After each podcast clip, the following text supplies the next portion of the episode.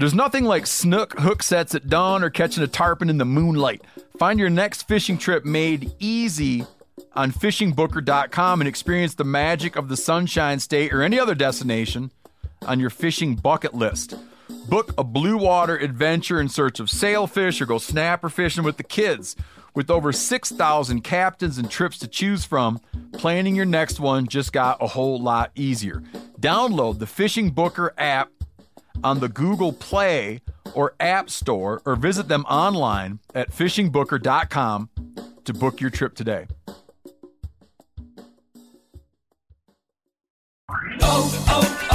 O'Reilly! Are your wiper blades chattering, skipping, or squeaking? Don't let streaks or smearing on your windshield compromise your visibility. When it's time to replace your wiper blades, stop by O'Reilly Auto Parts and see our selection. Our professional parts people will even install your new wiper blades while you wait. Stop by O'Reilly Auto Parts today. O'Reilly Auto Parts. You ever get that feeling the walls closing in, the concrete jungle suffocating you? You crave some wide open spaces, the chance to connect with nature, maybe in a spot all your own. Well, head over to Land.com. They've got ranches, forests, mountains, streams, you name it. Search by acreage. You can search by location. You can search by the kind of hunting and fishing you're dreaming of. Land.com. It is where the adventure begins.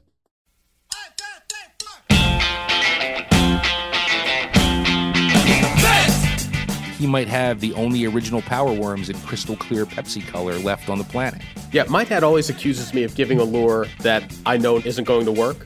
How many times a season do you hear a client say we're going to need a bigger boat? Every day.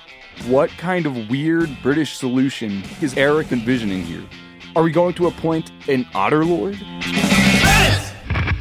Good morning, degenerate anglers, and welcome to Bent, the fishing podcast that wants to punch the face of the guy that bails on a fishing trip and says, guess I made the right call, when he finds out that the fishing sucked. I'm Joe Surmelli, and I'm joined today by a dear friend I know feels the same way.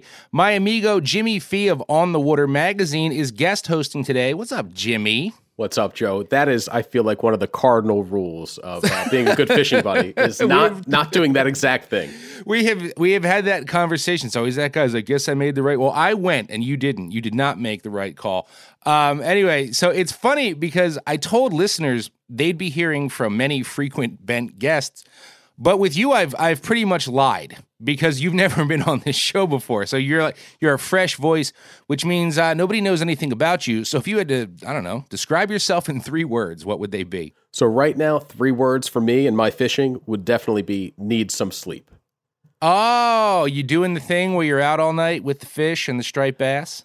I've been doing, yeah, and some weirder stuff. I got into some nighttime crabbing last night.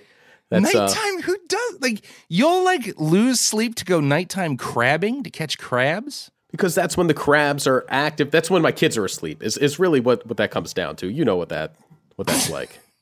I do. Okay, fair enough. But look, all right, so I'm making fun of you for nighttime crabbing, but I'm not nighttime crabbing, and I'm going to make Jim here feel slightly uncomfortable for a sec because he's a humble man, but he is one of the most devoted surfcasters I know. I would say elite. Elite is the word I would use. Dude, like, you've caught more huge stripers in the surf than anyone else I know personally. And I mean, barring Bob the Garbage Man. But unlike your average Insta hero, you stay very hush-hush about your surf fishing in particular. I mean, part of that's because I don't get any good pictures of my fish in the surf. I might post a little bit more. It's a very hard environment. I'll give you that. But man, I've always respected that about you so much. And we're also good buddies because we've worked in the same industry for a long time. Like, you're a multi-species, multimedia angler. I guess that's what we are, like myself. You work full-time for a media company, writing, editing, shooting, and hosting videos. So, like, when venting needs to happen about our jobs, about the behind-the-scenes stuff that the viewers and readers don't see, I can just text you and you understand. You know what I mean? It's like it's like brain surgeons. I can just text, upper motor neurons. Am I right? And you're just like, totes, you know? Oh, totes. Well played. So one of the other reasons I wanted to have you on is because, I wanted to talk about, loose theme here, FOMO, fear of missing out. And I think it's fair to say that regardless of the fishery, every angler experiences FOMO. But you and I have a very specific kind of FOMO, which is tuna FOMO. Oh, and it's not for tuna. The fishing's been so good for the past few seasons. It's not a fear of missing out. It's a fact of missing out. I'm not worried I'm going to miss out. I know I'm missing out. Dude, I'm right there with you. I mean, and part of the problem, right, is for all the different kinds of fishing we do, it's like the one thing where we're reliant on other people. Like you and I don't have the means to just like, well, I'm going to go tuna fishing Saturday. Like it's just one of those things we need somebody else to take us. That's kind of part of the problem. You do. You either have a close friend with a boat or you have a boat yourself. And that's your ticket to the tuna grounds. And if you don't have that, you're always a couple degrees away of having that reliable tuna invite when you know the bite's good, which leaves you, Joe, you book a trip. You have to book something months in advance. I'm getting to that, right? But now, see, you live up on Cape Cod, so you're surrounded by salt water. And like I said, I've never owned a boat big and capable enough to get me to these fish. But I feel like 5-6 years ago, I don't know about you, but like I had rides out the wazoo. Like I was turning down this tuna guy to go with that tuna guy. And for a multitude of reasons, that's just changed, right? Boats get sold, people's kids grow up and eat up more time and so on. And I'm not bitter about it, but like you said, it's just facts now. I've just sort of learned to live with it. So I just try and book a charter with a guide at least once a season. And without fail, that day will be canceled by weather or engine trouble or whatever. I have always had better luck on impromptu tuna trips than planned ones, but those are rare anymore. And like you said, you also can't invite yourself. It's kind of like code. You have to be invited. There's a lot that goes into tuna fishing, not only fueling the boat, which is very expensive because you're running further than you would for your typical inshore trip. The gear itself is very expensive. It's tough to be like, hey, I'll bring some PB&Js. Could I get on the boat this weekend? I got some dill pickle Pringles if I can get in on that. Yeah, exactly. It's like the crews are very tight. It tends to be the same guys that run with each other over and over again, and either you're in or you're not. But now the big problem that you and I have is we both closely follow some badass tuna charter guides. And every season, I'm like, I'm going to unfollow these people. And it's not because they're not good dudes, but I just can't take the FOMO. Like it gets to a point where I can't stand looking. And here's a hot tip for everybody, right? Following charter guides is pretty much a trap. Like if you suffer from any sort of fishing FOMO, you don't follow local guides. Because it's very easy to forget that it's their job to be out there every day. You know what I mean? Oh, definitely. Yeah, in general, it's not the captains who are out there catching the fish every day. Right. They're the ones, they're putting the clients on the fish, and that comes with its own set of headaches. I've been on boats with captains who are so, let's call it intense, that they really want you to get into the fish, that it's borderline, they are yelling. They're yelling, and you have to be able to take some yelling. I've been yelled at many times, but the point is that like that guy's getting the love because he's the captain, but the dude who actually got to reel in that fish that you didn't, for all you know, that was his one a year. Like that was the trip he booked 5 months ago, and he got lucky and got the weather. But regardless, at the time of this recording, I've not gotten out for tuna once this season. But you know, you and I are eyeballing a lot of the same captains because On the Water, your magazine, covers New England and New Jersey. And I won't hear from you for like a month. And then randomly on a Tuesday at 2 p.m., I'll get this text from Jim that's just, tell me you're getting on this tuna bite, right? You do that. And I sigh and grovel and I tell you why I'm not. And then I won't hear from you again for another month. Well, this year's bite was so good midsummer down here. The text was just right to the point. When are you going tuna fishing? And my response was, F you, that's when. Like, I was so angered by that point in the summer that I hadn't gotten my piece of the action. I felt bad. It felt like I was rubbing it in at that point, which I wasn't. I just assumed you'd been out there. There were guys in kayaks catching them off New Jersey. No, there weren't. That's not true. That is 100% true. Like two guys. Yeah, it wasn't a thing, but it happened. Guys went out there looking for fluke and caught some bluefin tuna. Well, good for them in the kayak they rode in on. But you can't complain anyway because you got yours, man, very recently. Like, tell us about the giant itch scratcher you just caught. Yeah, so I was out with my friend Captain Rob Taylor, and he runs Newport Sport Fishing guide service, and he also does commercial fishing for giant bluefin tuna. So he happened to have a day where he didn't have a charter. He was going out to try to catch a bluefin tuna to sell. Was kind enough to invite me out with him. And, man, we waited all day in the rain in Cape Cod Bay until we finally got our bite at 5:30.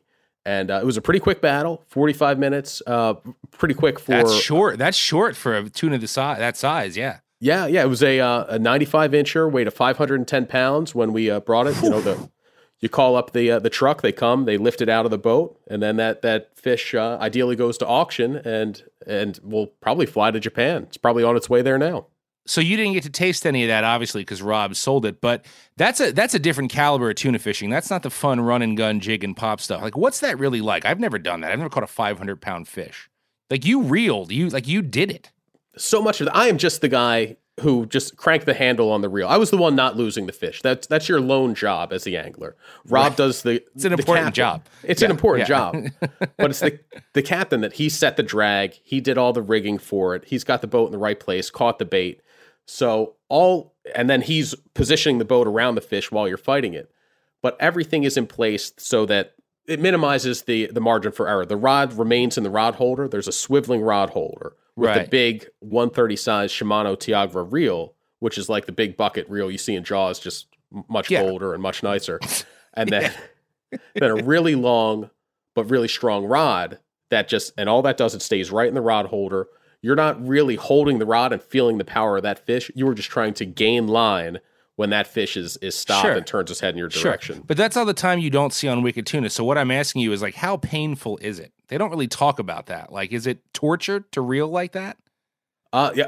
You start to burn out pretty quickly, especially, you know, I'm not in the best shape. And like your shoulder, your arm starts to burn. And they do, you see on Wicked Tuna a lot of... let's call it yank and crank, where those guys are grabbing the line, pulling it down to get their crank on the reel. Each captain fishes a different way. Rob fishes a tighter drag than most captains, so he just has the guys cranking the reel. That eliminates another margin for error, where my first giant I ever hooked, that was a couple years ago, I was out with another captain, and doing that yank and crank style, and the fish went to run, and I had a grip on the line and popped the leader right off. So didn't let go in time.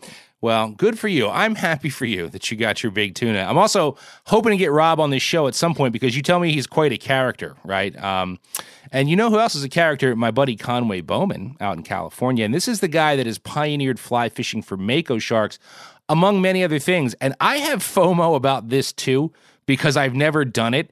But it's just not quite the same, right? Because it's not in my backyard. I can't be too upset about something happening on the opposite coast. But if you're a Sweetwater angler, you might get upset about one of the answers Conway gives in this week's Covering Water. I'm going in. Cover me, Porkins. I can hold it. Pull up! No, I'm all right.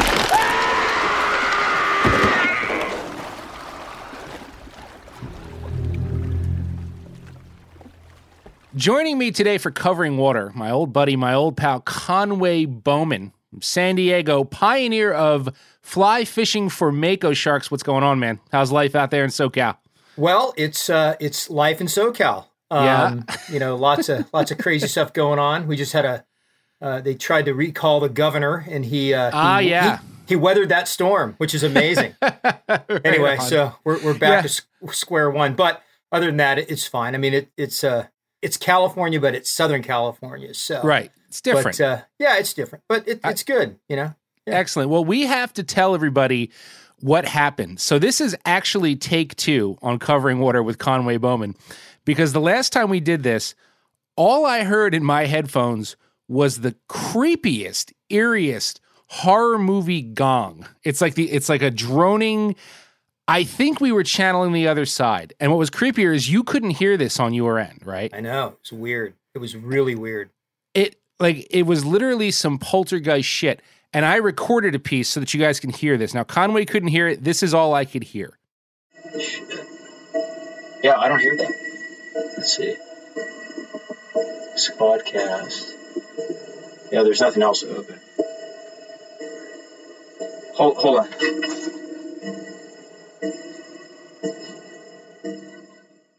So I'm wondering, dude, have you have this, did you do the sage or hire the little poltergeist lady? Have you corrected this problem? Have you gotten the demons out of the Bowman residence? Yeah, I don't know.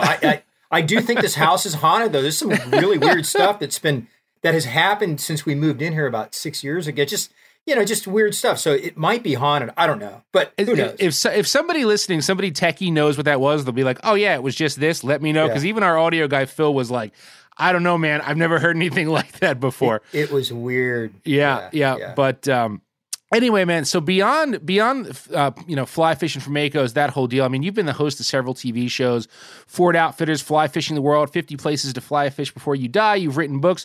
You've traveled all over the world to chase fish. And what I also think I know about you is you grew up in the surf skate scene out there a little bit, right? There's a little bit of punk rock in you. And I think I once saw a picture, which I'd love to have, by the way, to post on Instagram to promo this. It's a very young you with, like, big frosted wavy hair, like super 80s, like thrash hair. Yep, that's when I had hair. I had quite the coif. Yeah. Right on. So anyway, dude, here's how Covering Water works. So this segment is designed to just look sort of beyond the fishing skills and really get a deeper behind the scenes look at who our guests really are. So I'm going to put 2 minutes on the clock, and I'm just going to rapid fire 20 questions at you. We'll get through as many as we can. But the whole idea, right? You don't have much time to think. You just have to answer. And at the end, I will give you 1 full minute to elaborate or backpedal on whichever answer you think was most damning. Okay. Sound good? Sounds great. All right, here we go. 2 minutes on the clock with Conway Bowman. Of all the fish you've targeted, what was the most difficult to catch on fly? Ty Mashir. In Point Break, who were you rooting for, Bodie or Johnny Utah? Johnny Utah. Really? All right. The worst place you ever had a hook stuck in you was? My back. Ooh, that's okay. How many times a season do you hear a client say we're going to need a bigger boat? Every day. Okay. The most underrated fish in U.S. waters is? The carp. Beautiful. Social Distortion or Black Flag? Black Flag. Oh, love it. The oldest piece of tackle you own and still use is? Pfluger Medalist 1410. Classic. Your favorite line from Fast Times at Ridgemont High is? Mr. Hand. What was it? Oh, God. Oh, Mr. Hand. No, it's it's the pizza thing, man. Oh, God. I got it. There's so many. Oh, my God. I got you, man. Okay. We're on my time, our time, whatever that thing is. Our time. Right on. Which part of the Mako on the fly process do people screw up most often? The cast. Really? Okay. Yeah. If you could choose one celebrity to fish with for a day, who would it be? Keith Richards. Nice. We share a birthday, by the way. So you've targeted tons of species. Tell me, which one is still on your bucket list? The mangar. What is a mangar? Mangar. We'll elaborate later because the clock's running out. The last concert you attended was? Oh my God. English Beat. Okay. All right. And last one. What's the most overrated fish in U.S. waters? The largemouth bass. Beautiful. Could not agree more. That's time. That was great. So there's several ones I think could use some elaboration, but I'm curious to hear which one. You only get to pick one. Which one do you want to tell us more about? It's the Johnny Utah or Bodie. Yes. And I mixed them up. Yes. Bodie all the way. I'm sorry. Yeah, it was Bodie. Oh, yeah, good. I'm sorry. Yeah. I commend you for using it. You just said that largemouths suck, but you're going to use your time here on Bent to tell us why Bodie is cooler, and that's why I love you. So go ahead. Well, he just is. I mean, he was more tan. He looked more like a surfer, although he could. Patrick Swayze was a horrible paddler, by the way. He was a big coot. But he was just more badass. I mean, he skydived. He robbed a bank, and he was the Bodhisattva, brah. Yeah, I mean, you know, he was Bodhi. He controlled his environment, whether it was controlling War Child or or controlling the police officer. Yeah, I mean, at the end of the movie, you know, that was it. He did it his way because he was the Bodhisattva, brah. Hands down, no bullshit. That is the best elaboration on Covering Water we've ever had in a year and a half. That was the best. Appreciate it so much, dude. So people know you are still actively guiding. Like they probably have to book in advance, but you are still doing the Mako thing on a weekly basis in season, right? Oh yeah, absolutely. Yeah, and it's getting. This year was probably my busiest year in a long time. And fishing's great. The fish are big. They're getting bigger. It's the weirdest thing. Over the last 10 years, I've seen an increase in the size. It's crazy. But if people want to book with me, they got to get ahead of it because, I've got other stuff going on too.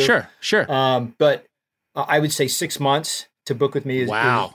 It's crazy because there's been kind of this resurgence of I don't know if it's, anglers wanting to target a big game fish on the fly rod, but I think they're discovering that they really don't have to fly. Well, number one, COVID pretty much shut everybody down for traveling. Right. So they said, well, let's do the next best thing, or let's do a really good big game fish, and let's go to San Diego because it's close. And that really sort of kind of carved out a whole new clientele for me. So, and this year has been insane. It's been absolutely right on. Well, dude, I've known you for years. I've been saying I'm going to do this for years. I remember the first time I read about it was in Field & Stream, long before I ever worked there, and I have not gotten there yet. So, hopefully the next time I see you, it'll be on your boat. But in the meantime, man, I appreciate you coming out for Covering Water. Best elaboration ever, Bodie for the win. I love it. Have you ever heard of a mangar, Jim? I haven't. It sounds like Man Bear Pig from South Park. That's exactly what came to mind, was Man Bear Pig. I looked it up, and it's native to the Tigris and Euphrates River system in Iran, Iraq, Syria, and Turkey. And it looks like a mashir, or like a she-fish kind of, big silvery thing. And, dude, I'd never heard of it before. Perhaps I should do a fin clips about those. But there's a very short mangar Wikipedia page. Like, there's not a whole lot there, though it does say that they eat birds. And if they'll eat that, I'm certain they couldn't resist a spinwalker from our sponsors, 13 Fishing. Is it a walking bait? Is it a prop bait? It's both, Jim, with the blade uniquely positioned at the belly to create, as 13 puts it, a beguiling sputter. How beguiling, Joe? It is. I also read that the mangar is in trouble, probably because the party boat fleet in Iran is just hammering them constantly. But let's talk about party boats for a sec. You're a big fan of party boat fishing, and so am I. And On the Water, you guys recently launched a new video series called At the Rail, which I'm super jealous of because finally somebody has gone all in on a media property that just glorifies party boat fishing.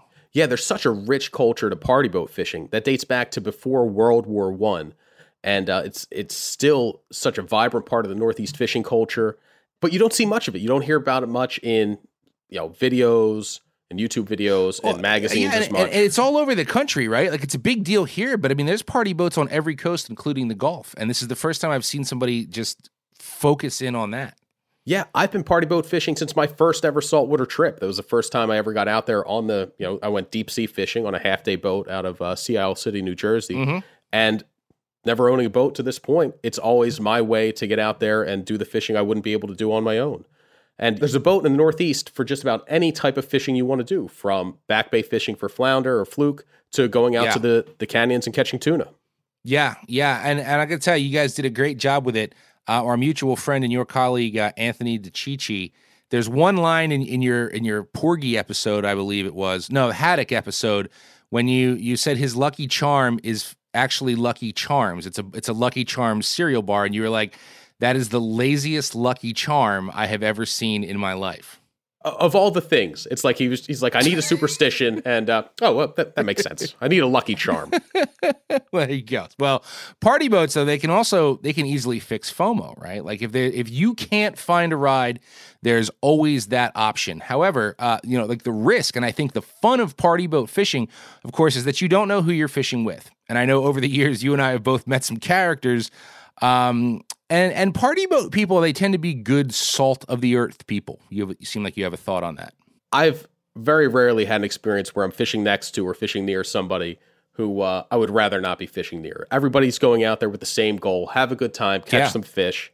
It is, you don't run into too many jerks on the party boats. Yeah, I mean, you're right, man. Like, they're always just really good down-home people, kind of like the people Bruce Springsteen sings about. You a Springsteen fan, Jim? Oh, of course, Joe. You couldn't grow up around New Jersey without being a Springsteen fan.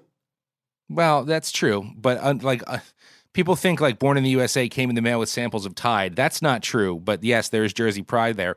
And wouldn't you know it, someone sent me audio of Bruce at a recent Jersey show. And while he normally rambles about politics and shit at the beginning of his songs, he apparently decided to give a regional party boat report. Oh, wow.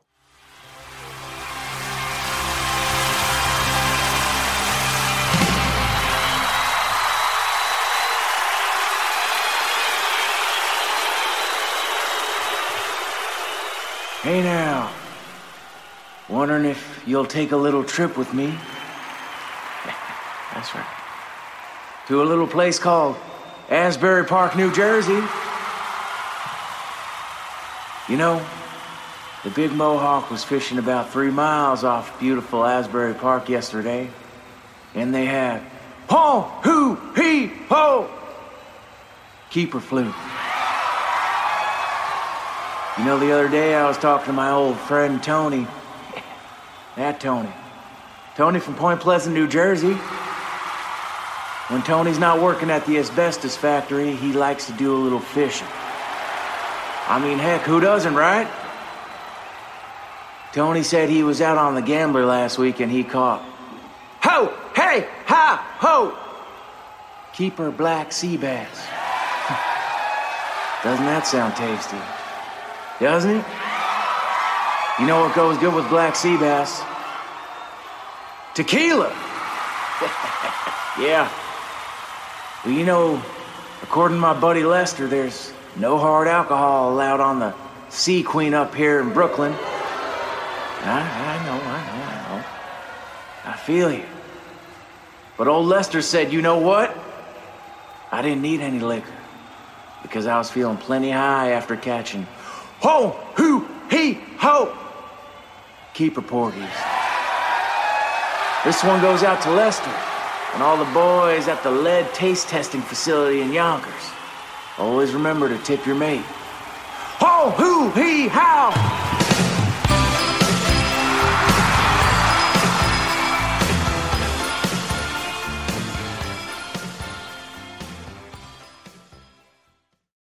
I fished on most of those boats the boss is talking about. Did you ever bump into him out there, Jim? Was he ever on board? Who knew? Maybe this season. Well, I know. It sounds... He did a perfect job of describing, like, the occupations of several of the people you'll meet on a party boat. I particularly enjoyed the lead taste testing facility guy. Anyway, let's move on from trying to win the pool with the biggest fish on the party boat to me trying to win the pool in fish news by catching a bigger, better news story than my co-anchor, Hayden Samek. Fish news! That escalated quickly. So I'm going to do a quick bit of housekeeping here. I actually have a message, direct message from Mr. Miles Nolte to all of you listening. And this is so perfect. Hayden's already laughing. This is so perfect because in his farewell episode, Lance V, the great Lance V, pointed out how badly Miles sucks at social media. So like, if I may, right, most people know that you don't use your work email to like sign up for Pornhub Premium or OnlyFans or Cat Toys Monthly or whatever, right? You know what I'm saying? Yeah. You know, I didn't really think about it too much. I should probably call some places, but yeah, I got you. Call the places you use your work email for too, yeah. In case you cut and run. Yeah. So anyway, listen. So Miles used his freaking Meat Eater email to sign up for Instagram. Oh, no. And now he doesn't work here anymore, and that email went away. This literally happened 2 days before our farewell show. So now he cannot get into his Instagram account to respond to all your lovely messages and comments and well wishes, and he personally asked me to convey this to you so that nobody thinks he's just like a giant dick that's too good to answer, right? Oh. And I got to say, there is a possibility that by the time you guys are hearing this, this issue will have been resolved. But at last check-in, like, things were not looking good. Like, he's working on it, but apparently he's like, you know, nobody at Instagram is beeping his pager back. Pagers are all the rage among startups. Oh, my God. So hopefully that gets fixed, but now you all know. There you go. Message conveyed. Hayden, what's going on with you, man? How you living this week? What you been up to? Hey, dude. Just been poking around the old Elkwoods there. Mm-hmm. Mm-hmm. Tis the season. Yeah, I saw your elk meat hauling adventures on the gram, and that's great and all. But we need to get you away from that. I mean, here at Bent, We'll take a half day of trout and a trip to Pizza Wings, Steaks and Things over a 14-mile round-trip hike to help a buddy any day. But I'm kidding, of course, man. It's cool to see so many of my colleagues out in Montana putting arrows in elk. Very good stuff. I know what a challenge that is. Or, I mean, so I've read. I couldn't do it. But I hope you get yours, man. You feeling good? Are you going to get it done? Well, first off... It actually ended up being closer to 25 miles. Oh, there you go. When all to be young. Oh, dude, it was stupid brutal, man. As soon as we shot those two elk, man, we were like, yes. And then we were like, oh, no. Oh, no. That was stupid brutal. But, yep, you know, yep. I think I'll get it done. It's a lot like, musky fishing. Mm-hmm. In, you know, the only way to get it done is like sheer volume of effort. You know? Right, right. Anyhow, we'll see what's up. Right on. So how you feeling about your news story this week? Oh, don't worry about me, bro. I got this. Okay, good. All right. Fish news. Remember, folks, this is a competition, and at the end, Phil, my wonderful, smart, kind, charismatic boss, will declare a winner. It's Joe's leadoff this week, so Joe? Yeah, you had the honors in your inaugural run, but now it's my turn. So let's see. I've got a record fish story this week with a twist. But first, I have to ask, have you any experience catching bonito or false albacore or little tunny, as they're better known from where we come from? Tunny. Yeah, little tunny. Nah, I haven't personally. I've heard their riot. Old Tommy R over at Orvis goes off about them on his podcast all the time. Man, he makes them seem fun, dude. Big fan. Yep. But before I made the move out west, they were like super high on my agenda. Right. I happen to know you, however, do have a lot of experience. Yeah, I love them. Matter of fact, Albie season is just about to kick off here. Also, matter of fact, this week's guest co-host, Jimmy Fee, is an Albie slayer, and he sees them even sooner up on Cape Cod than I do in Jersey, so he's already getting his fix. But where I live, these fish have this insane cult following. They only come inshore for a short time. They fight like hell, and of course, like, they're super popular with the salty bro-bra fly crowd. Strip. I just... You're like, oh, this is sick. Bro-bra, what was that? That clip? That's from a trailer to a documentary called All or Nothing, which I highly recommend. Everyone looks up on YouTube. And I'll just say, long before any of you ever heard the name Bob the Garbage Man, there was Shane Babcock, the world's greatest false albacore fly fisherman. Anyway, I digress. The point is that in the north, right, these fish are revered, but once you get south of North Carolina, they're pretty much considered junk, like including in the Gulf of Mexico. They're there year-round, and they just tend to get in the way of the stuff guys really want to catch, like tuna and kingfish, stuff like that. Well, late this summer, Alabama angler, I want to say it's probably pronounced Kyle, but there's an extra A in there, so it could also be Kale.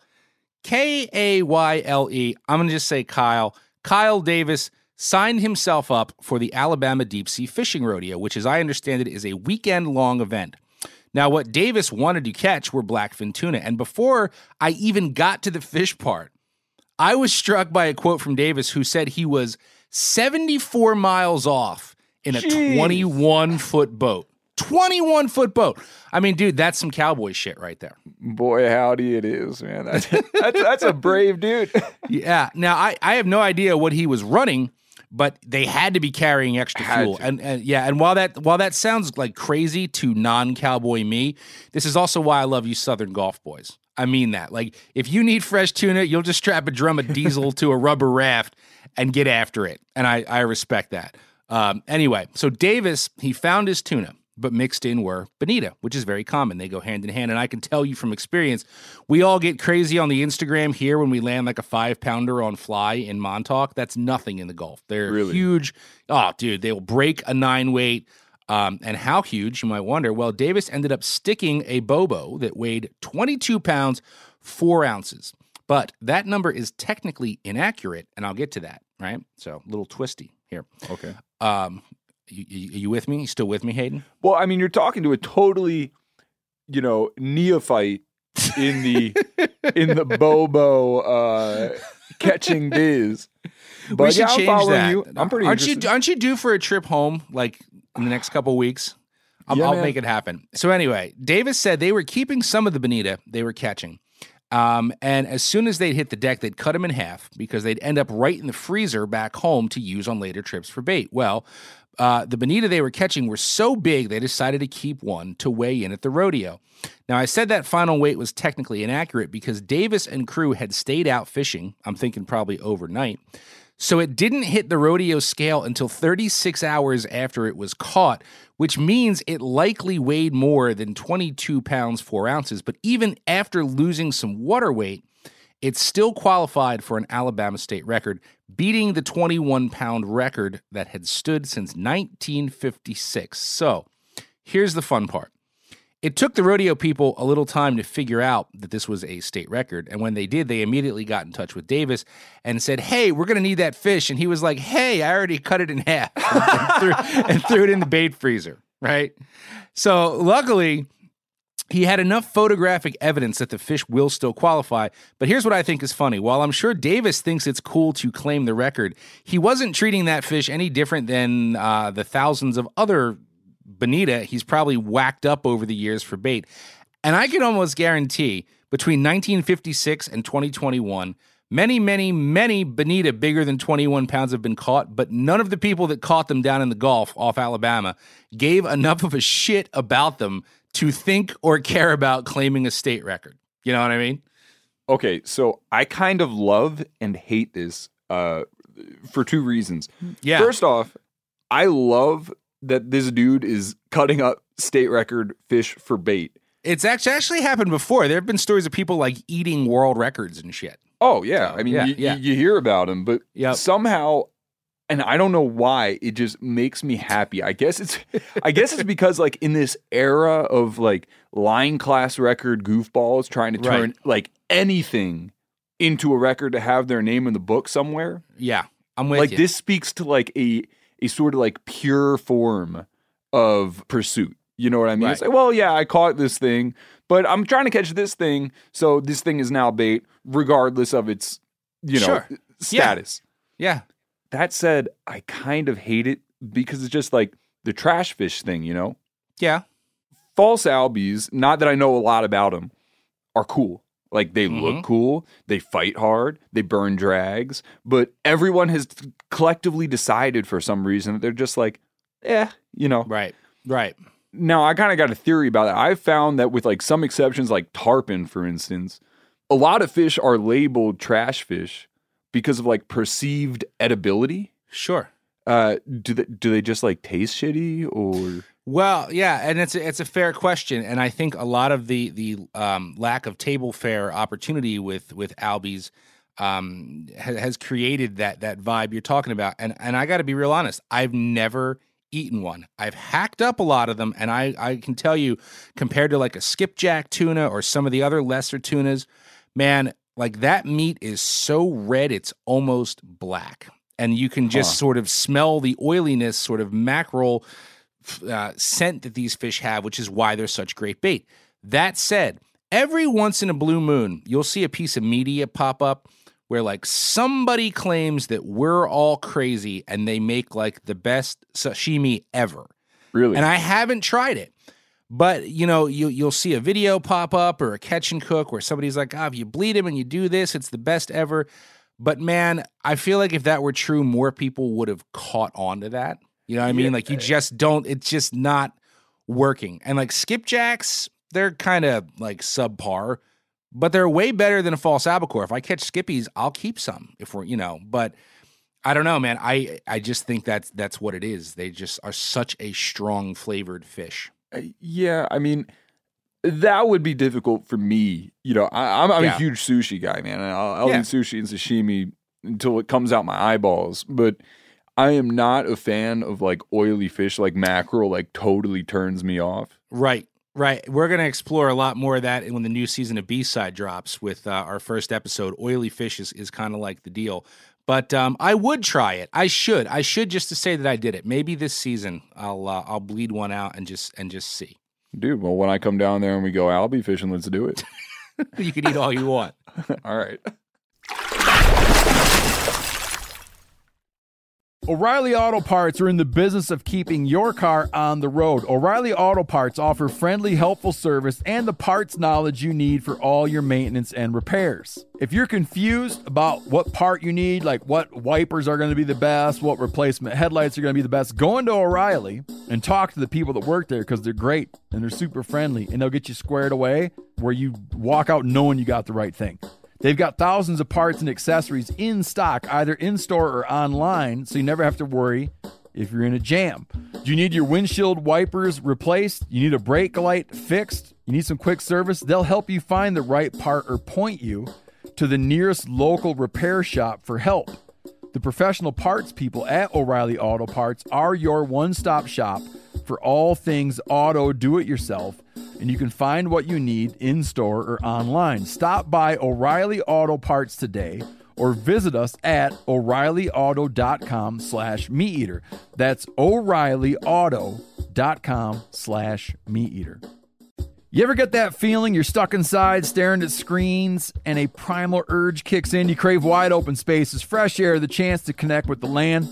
Well, maybe it's time to find your own piece of the wild, but searching for property can be a maze. That's where Land.com comes in. They got millions of listings across the country, from mountain ranches to hidden fishing holes. Their search tools are like a seasoned guide helping you narrow down what you want. Land.com isn't just about buying and selling. It's about finding a place to hunt, fish, explore, or simply sit by a campfire and listen to the crickets. So head over to Land.com today to turn one day into today, because trust me, there's nothing quite like the feeling of standing on your own piece of earth. There's nothing like snook hook sets at dawn or catching a tarpon in the moonlight. Find your next fishing trip made easy on fishingbooker.com and experience the magic of the Sunshine State or any other destination on your fishing bucket list. Book a blue water adventure in search of sailfish or go snapper fishing with the kids. With over 6,000 captains and trips to choose from, planning your next one just got a whole lot easier. Download the Fishing Booker app on the Google Play or App Store or visit them online at fishingbooker.com to book your trip today.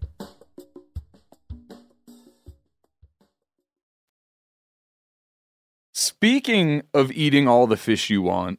Ooh. Yeah. Come on down. Tom's all-you-can-eat fish buffet.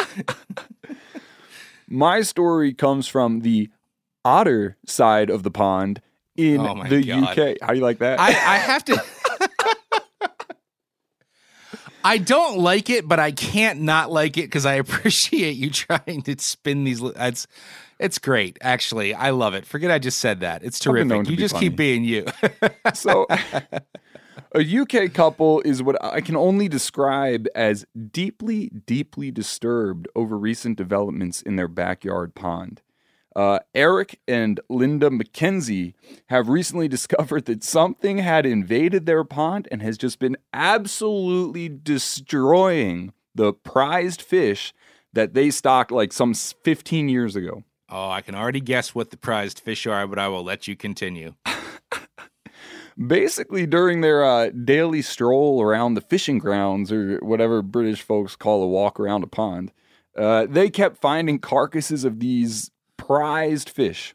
So I guess they had like a buddy with a trail cam or something, because they slapped one up and immediately found out what was killing their fish. Any guesses? I'm going to say otter. Oh, I made the otter pun.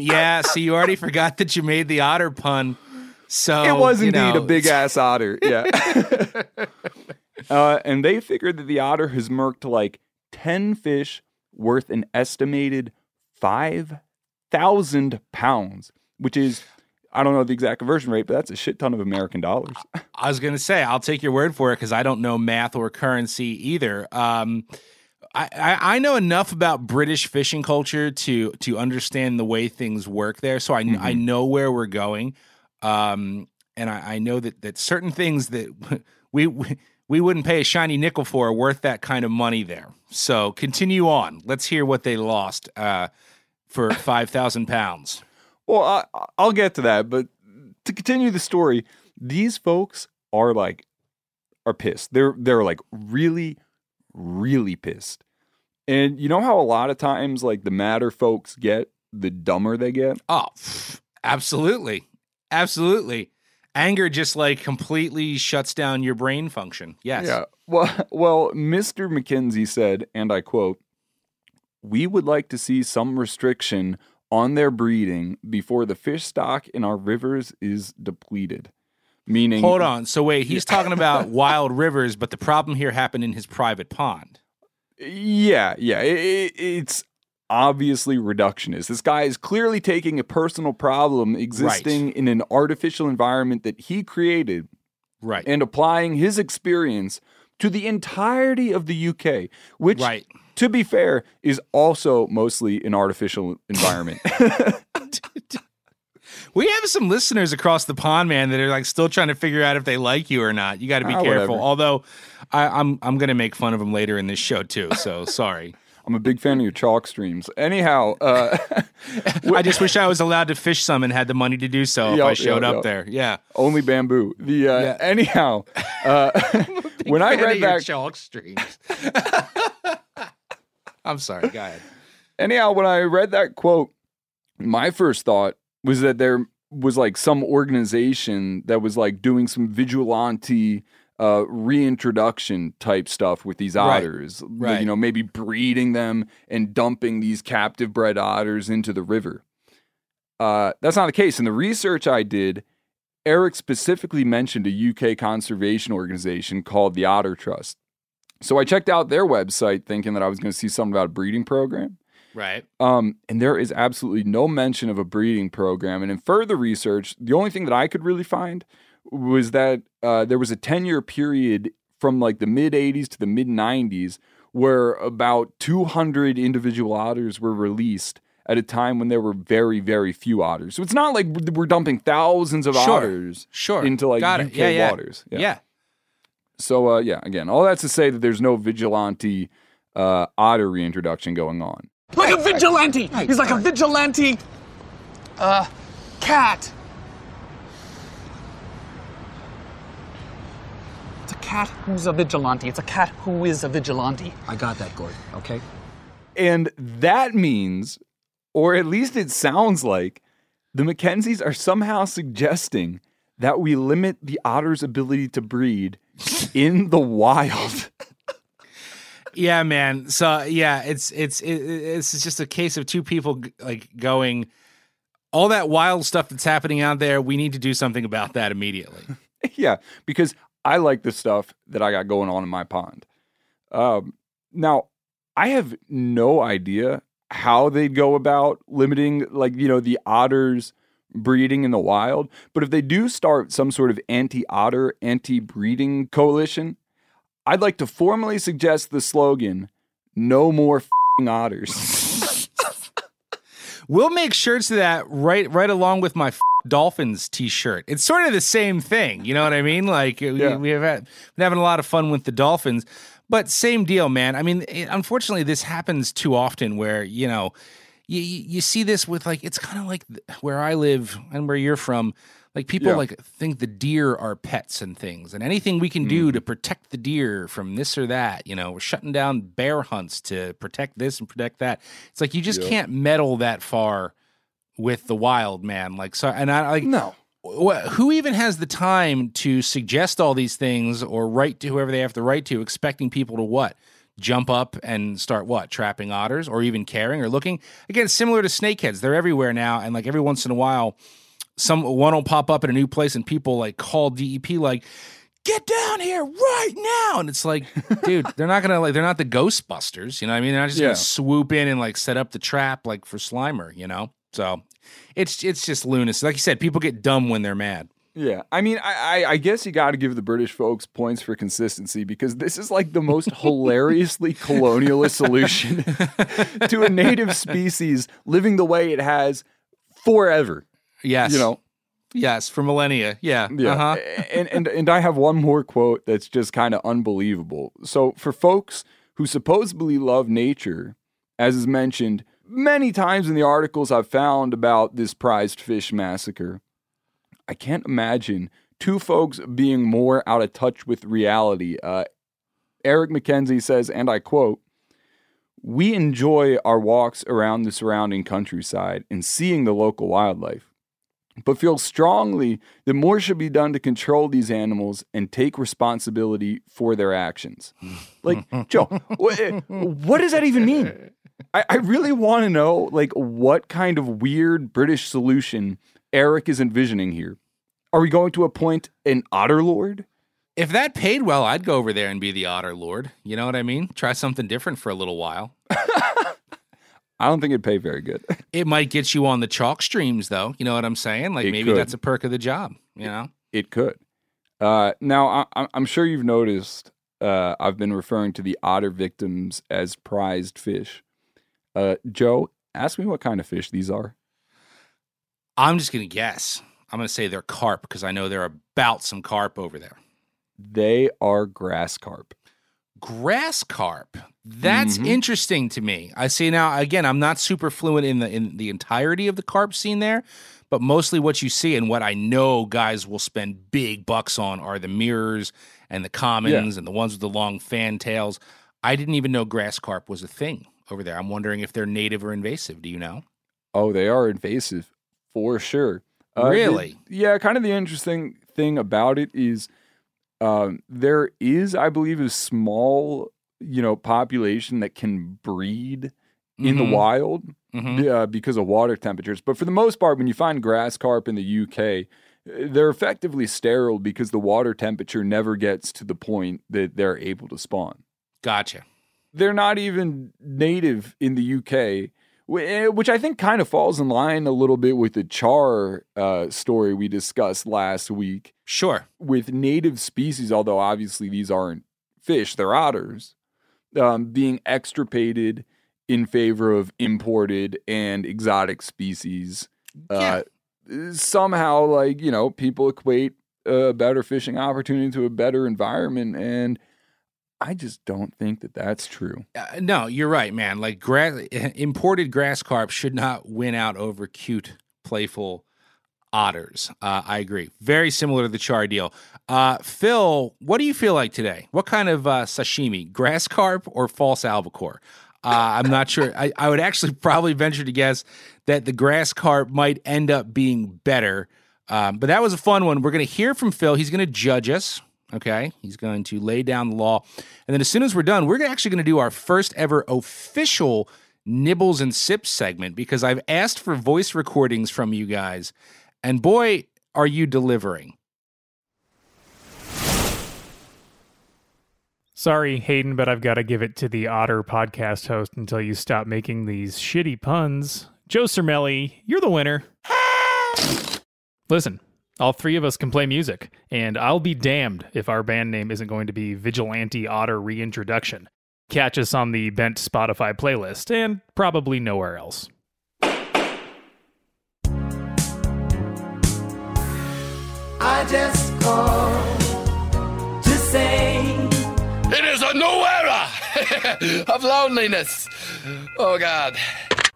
So, Jim, I recently put out the call for our listeners to send me voice memos for a fresh segment I'm calling Nibbles and Sips. And our audio engineer, Phil, he doesn't care for the name, but that's too bad. But I told people you could send a comment, question, rant, rave. These things could be done drunk or sober. Anything goes, and I've been getting some response. Yeah, Nibbles and Sips reminds me of what another one of our mutual friends, Crazy Alberto Nee, used to say when he would describe how the trout were feeding, and he would call them kisses and slaps. That just reminds me that I got to get Alberto Nee on the show. Kisses and slaps. It could have gone either way, but I'm sticking with Nibbles and Sips. So anyway, last week, my inaugural Nibble and Sip was a fan telling me I mispronounced some hockey shit. So this week, we have actually a very fun question from listener Noah Dodson. Here it is. Hey, guys. So my question is, I do a lot of fishing with my dad. We go to a local lake for a lot of largemouth and smallmouth bass. Well, my dad's about 71 years old, and the only bait he will use is soft plastic worms, most time in colors that the companies don't even make anymore. He uses these along with copious amounts of what he calls monkey pee. What can I do to convince him to diversify his bait pile. There is so much to say about this. Where do we start? Yeah, so I've never heard of that particular fish attractant, monkey pee. Monkey pee? You're referring to the monkey pee? Yeah. So I was taken aback by the monkey pee. I never heard of it either. Now, we were both accurate in assuming that it is, in fact, a scent attractant. But I was thinking it's got to be homemade, like some backwoods homebrew or something. But I followed up because I had to know. According to Noah, monkey pee smells like garlic, and his pops puts it on every bait. And it is not homemade. He bought it many, many years ago, which makes me wonder, did he buy it by the case, or does he just not fish that often? Because how long can a bottle or two from the 80s or whenever last if he literally puts it on every bait? No, now that you describe it like that, it reminds me of the old, there used to be aerosol cans of fish spray. Do you remember those? And they would smell like garlic. Oh, God, they would always blow up eventually. Like if you left them in a, oh, my God, you're right. I don't remember what they were called. Bang. Is that what they were called? Bang? I think it was Bang, yep. There were all kinds of things like that. There were the aerosol cans, and they would always ooze if you left them in your tackle box. Yeah. And then only the hardcore salty guys are going to remember this, but do you remember the freaking bait bombs? It was like a grenade, an aerosol grenade that you would shake and like pull the pin and drop down on a line to depth, and it would just blow up in the middle of the water column and create like a huge cloud of bunker or mackerel oil. I must have missed that one. That does not ring a bell. That's crazy. Oh, God, dude. You wouldn't have missed it if you were there when one blew up in the cuddy cabin of my old Pursuit just because it was overheated. I forget. It gets rather hot down there in the summertime, and like I didn't even remember it was in there. And it was a bad, bad deal. Anyway, I would love to know the specifics of Noah's dad's arsenal. Because once again, if you can really lean on discontinued baits and colors, these worms, he says he's using mostly discontinued stuff. If you can do that for years and years, you got to have one hell of a stash. And I don't know, it could also be worth a lot of money. Like he might have the only original Power Worms in crystal clear Pepsi color left on the planet. Oh, that's a collectible item right there. I love Crystal Pepsi. Did you love the real Crystal Pepsi? I thought it was gross. They brought it back a couple years ago, and I went on a mission to find it. I finally found it at a Walmart two towns over. I absolutely did. Did you really? I did. It tasted terrible. It was horrible. Well, but, that and Pepsi Kona. Did you go looking for that? Were you Pepsi Kona was fan? Awful. That was really bad. Yeah. I remember Pepsi Kona. Crystal clear for the win. But I think to get to the root of the question, though, Noah, let me tell you a story about my dad, who is about the same age as your dad. Like, I'll take him smallmouth fishing, and I'll be catching fish on, we'll just say, a new age jerkbait. And I'll give the man the same jerkbait, but he doesn't feel like jerking it as hard as I am. He just wants to sit and relax. And I used to get frustrated. And now I say, you know what, man? Like, here's an inline spinner, just cast and reel. And on days when his gooch level isn't turned up to full blast, he does just fine that way. And he's happy. Like, he doesn't need to be the next KVD. Yeah, my dad always accuses me of giving a lure that I know isn't going to work. Like, he says that this is a lure. Oh, yeah. He thinks I'm giving him one that I'm not worried about losing. So, are you? Sometimes. I know, dude, you got a whole arsenal of like nicely turned wood and special striper stuff. And will you give him like the beat up bucktail? Yeah, he's getting the old bomber, not the $30 needlefish. But no, I know plenty of people like that where they. I'm one of the people like that. Take the Cape Cod Canal, for example, which is just up the road from me. You have these newer paddletail swim baits that everybody uses. I would much rather throw a bucktail, and I will watch all the people around me catch the fish on the paddletail swim baits, and I will, at a certain point after like three fish, it's too late to change. After watching people catch three fish, you can't change. Now you've got to prove a point. You've got to be like, well, this is just as good. If I changed after the first one, it's okay. But after three, I'm like, oh, no, now I'm riding this one. Yeah, man. Like at that point, you've just got to stick to your guns. Like I totally get what you're saying.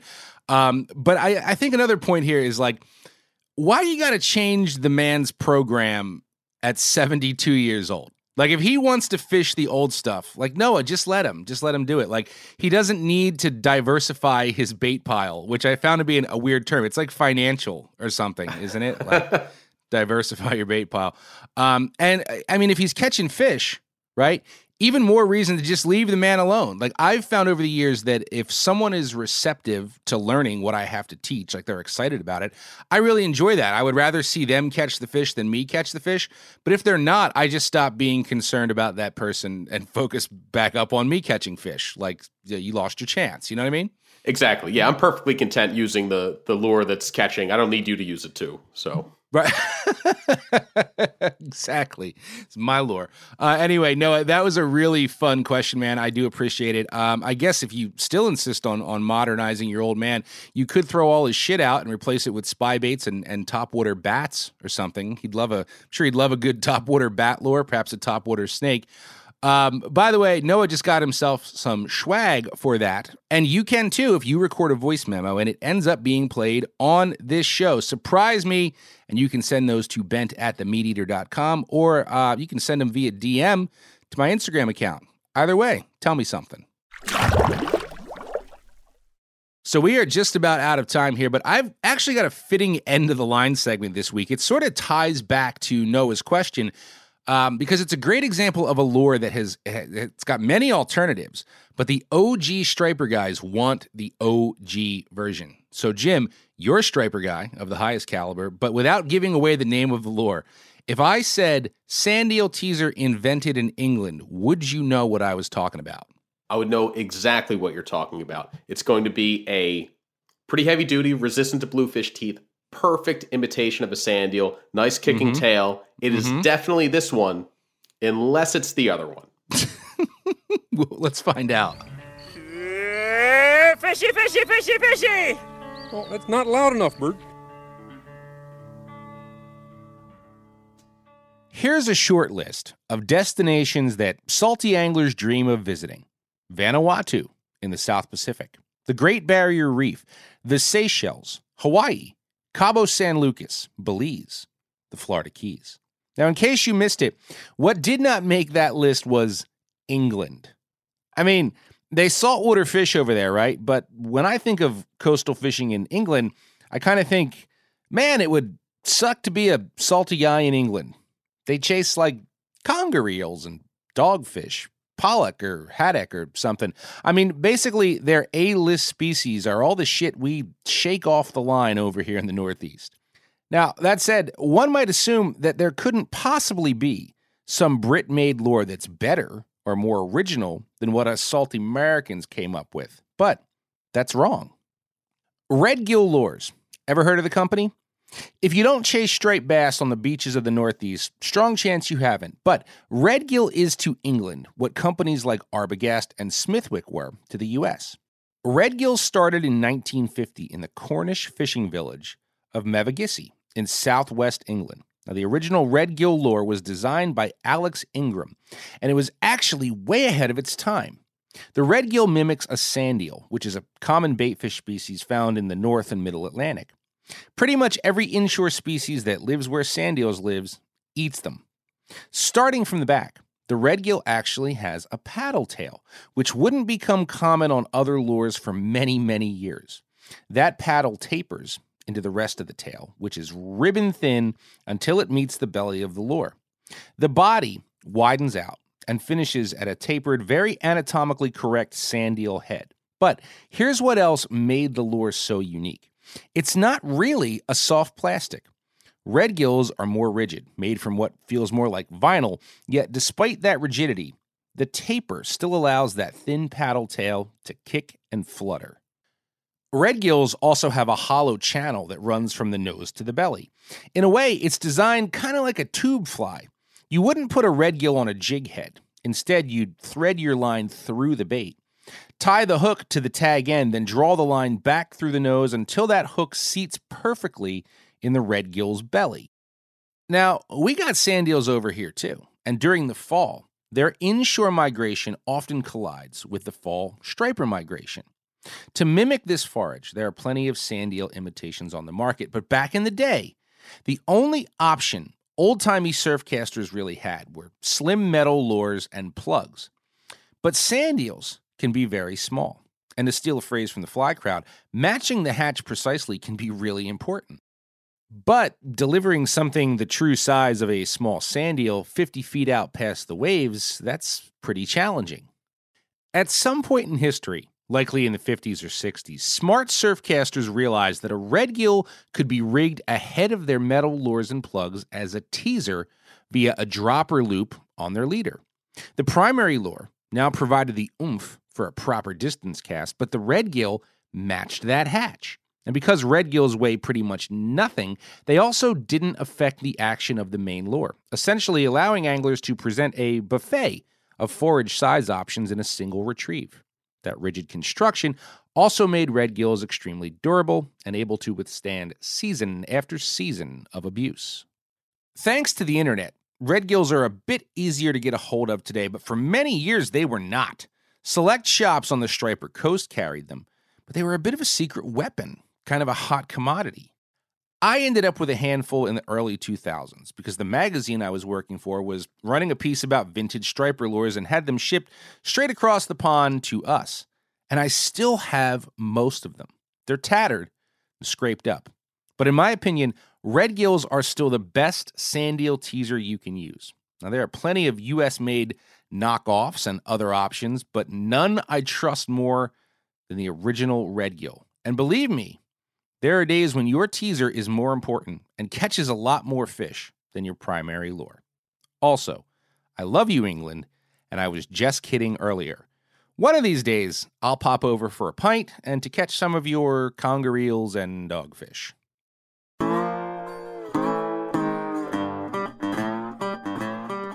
So that's it for this week. Remember, if your dad wants to dribble monkey piss all over his helicopter lures, just let him. The British invasion of striper lures only included one bait and therefore was a very small invasion. Springsteen probably hogs the back corner of the party boat, and Jim Fee will just outfish him from the front. I don't know about that. I might outsing him. I'd love to see it either way, outsing him or outfish him. Huge thanks to you, Jim, for co-hosting this week. You can find him on the gram. You should. He's at James T. Fee. And go watch On the Waters at the Rail if you love the party boat scene. Also, if you want to hire Bruce Springsteen or Ray Liotta to do your fishing reports, you need to check out at Paradenoia on Instagram. Keep all those sale bin items, awkward moments, voice memos, all the stuff I usually ask for, just coming to Bent at themeateater.com. Keep using those Degenerate Angler and Bent podcast hashtags. And finally, don't forget that the easiest way to cure FOMO is to just never look at social media or listen to fishing podcasts.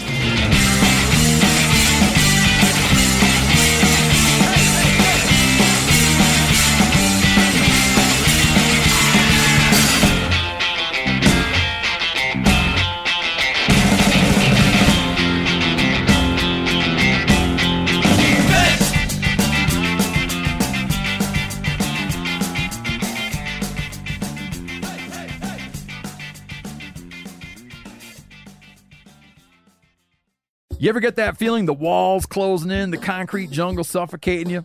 You crave some wide open spaces, the chance to connect with nature, maybe in a spot all your own. Well, head over to Land.com. They've got ranches, forests, mountains, streams, you name it. Search by acreage. You can search by location. You can search by the kind of hunting and fishing you're dreaming of. Land.com. It is where the adventure begins. Hey, we're going to take a little break here and talk about Interstate batteries. Now, if you're like me, enjoying the great outdoors, you need gear that is as reliable as it gets. That's why I power my adventures with Interstate batteries. I use Interstate batteries in my boats. I use Interstate batteries in my camper. Great for your truck, too. From Alaska to Montana, they're outrageously dependable. Battery is essential.